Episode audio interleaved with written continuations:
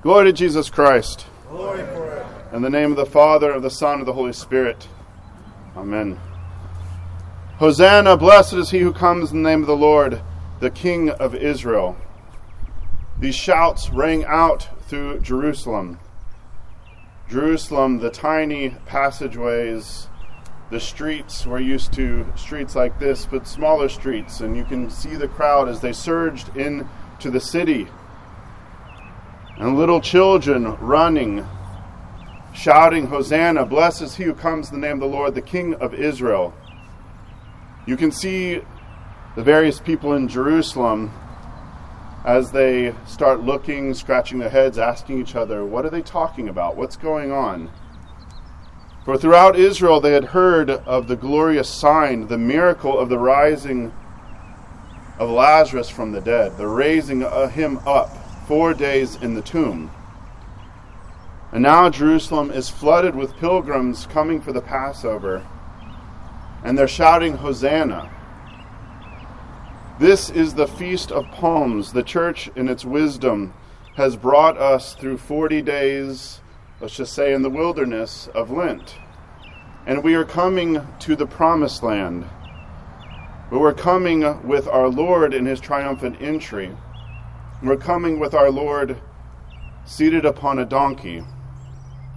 And there's shouts, and we even have horns this morning accompanying us. Maybe they got the memo this is the week that they should be honking because of the Feast of Palms, the triumphant entry of our Lord. Hosanna originally was a shout for help. Early in Israel, Hosanna was a shout to God to come and save me. But over time in the feasts of Israel, it evolved to a shout of jubilation, a shout of triumph, a shout of victory. And you can see why. The beginning, it comes out as a shout of help. But we know that our God answers cries of help. So over time, this cry became not only uh, indicating help, but that help is on the way, help is here, the king is coming. This, of course, then may cause us to ask the next question Okay, Father, you are saying the king has come, Hosanna. We should be jubilant, we should be crying out. But maybe the shade at the beginning of what Hosanna meant as a shout for help is more bold and underlined, italicized for us. How does he answer our cry for help? In what way has he come? Many times we wish, or maybe even resent the fact that he has not rushed in and just kind of fixed everything. But our Lord, in his entry into Jerusalem, does not come with a conquering force. He does not come to overthrow Rome with warriors. He does not come to restore the temple worship in the way that Jerusalem thought and the way the people of Israel thought that the king was going to come. Our Lord is doing a dramatic rescue operation as he is called out in the Gospels O Jerusalem, O Jerusalem, would that I would gather you under my wings like chicks. But instead, he comes on a donkey with children leading the charge. How do we encounter our Lord? How does he answer our cry for help? When it's not his way to rush in and just fix everything for us. When it's not a dramatic rescue operation that it's not with trumpets, but with the cry of children. And I want us this morning to contemplate, especially as we are in entering into Jerusalem with our Lord, are entering into Holy Week. And I want us to look at the different ways in which our Lord, in entering into Jerusalem, visits and then incorporates various disciples and those who are coming to the Passover in many small ways. Ways in which our Lord speaks, asks of us, calls to us, but they seem small and insignificant in the grand scheme. Most of what I'm reflecting on is from the Gospel, Matins reading, and a little bit from the pericope or the Gospel that we just heard. But in the story of Christ coming into Jerusalem on the donkey, he had to procure a donkey in fulfillment of Scripture. So he tells the disciples, Go and you'll find a man with water, and you're going to tell him, The Lord needs a donkey. Your donkey, not any donkey. You can't give your neighbor's donkey, your donkey. Now, this man could scratch his head, put down his, you know, jar of water, and say, Who are you? What is going on? I don't fully understand. 30 days, I want to see my donkey again. What's going on? But no, as our Lord foretold to the disciples, this man, in his trust, his faith, and obedience, hands them to the donkey. Now, usually we're focused on the disciples, we're focused on the children, but this man participated in just a small way. Now, it might have been a major sacrifice for him. Maybe this was, you know, like Jack and the Beanstalk. This is the donkey, the cow that this man has. But this man, in trust and in faith of our Lord, in obedience to him, gives the donkey.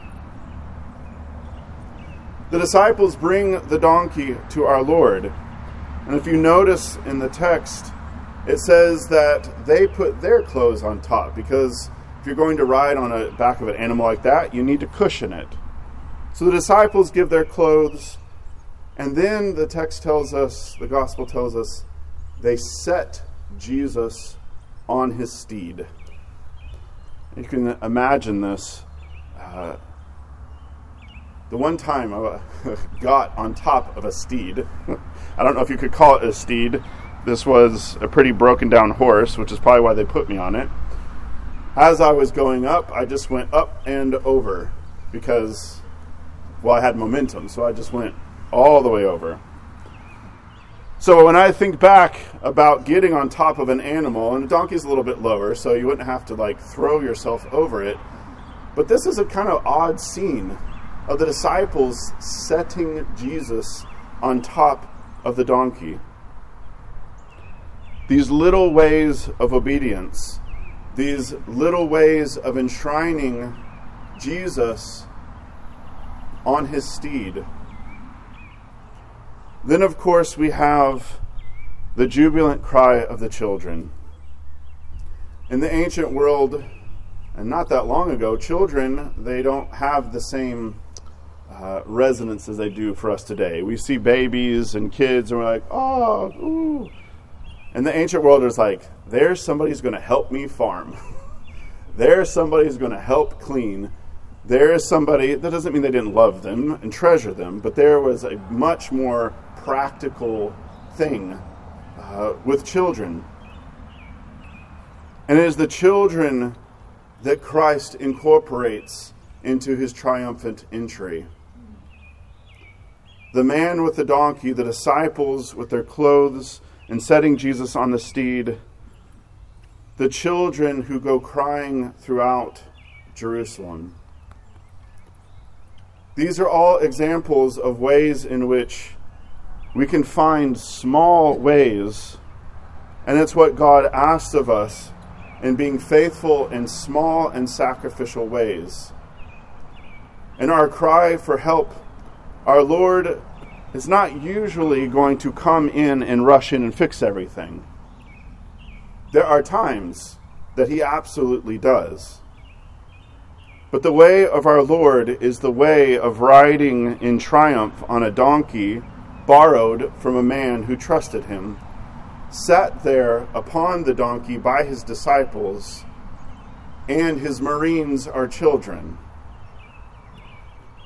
We all have ways in which we can give our donkey, ways in which we can enshrine Jesus upon a humble steed. There's ways in which we can, if it is in our ability, after enshrining him with energetic, innocent cries of absolute joy, for our Lord is coming to save us.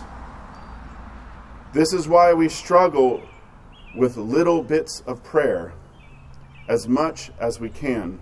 This is why we struggle to fast as we can. This is why we attempt to fight our passions, from the greatest ones to the smallest ones.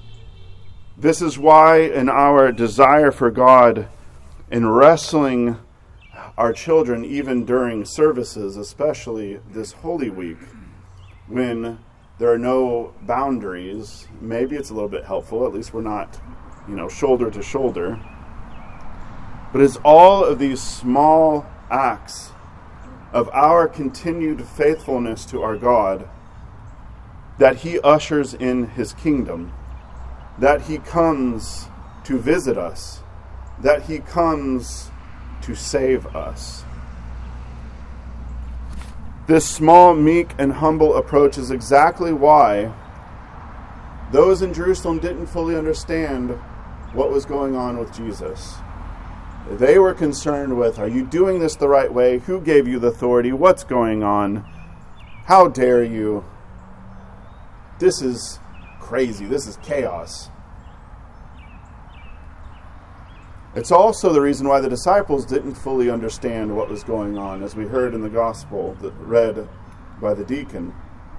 As it says in the Gospel of John, his disciples did not understand these things at first. But when Jesus was glorified, then they remembered that these things were written about him and that they had done these things to him. In our struggle, in our shouting of Hosanna, with our cry for help,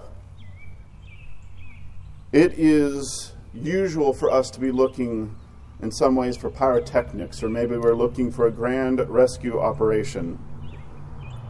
And it's unusual for us unless we habituate ourselves and practice looking and seeing the providence and action of God in our life in all of the small places, the small ways in which we participate in His kingdom the small acts of faithfulness on our part, putting aside certain things to be able to come to the services, coming to the services even if there's children, coming to the services even if there are other things that are clouding our mind, like Judas, who's thinking about money.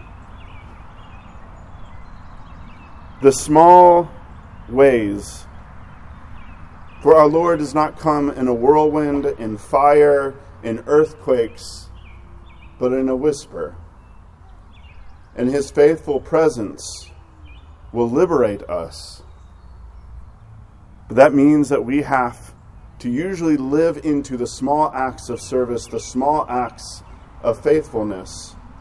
And then, when as we pray, as we look backwards, we see how God met us in the children. We see how God met us in our little acts of sacrifice. We see how God met us in that two minute prayer before going into a meeting that we're dreading. This Holy Week, we too can enter into the kingdom with our Lord. And it will be a summation of all of our small sacrificial acts, our small ways of offering a donkey, of enshrining Jesus upon a humble steed, of learning how to cry out like an innocent and energetic child. God is faithful to us in all of the small things. And it is in being faithful in the small things we too can be faithful in the larger things that we have to wrestle with that we have weighing down upon us. For it is the God who rode upon a donkey, and in that humility will be laid in death in just a week's time on Holy Saturday, to then burst from the tomb to the shouts and cry of all of us who gather together to give glory to the Father and to the Son and to the Holy Spirit. Amen.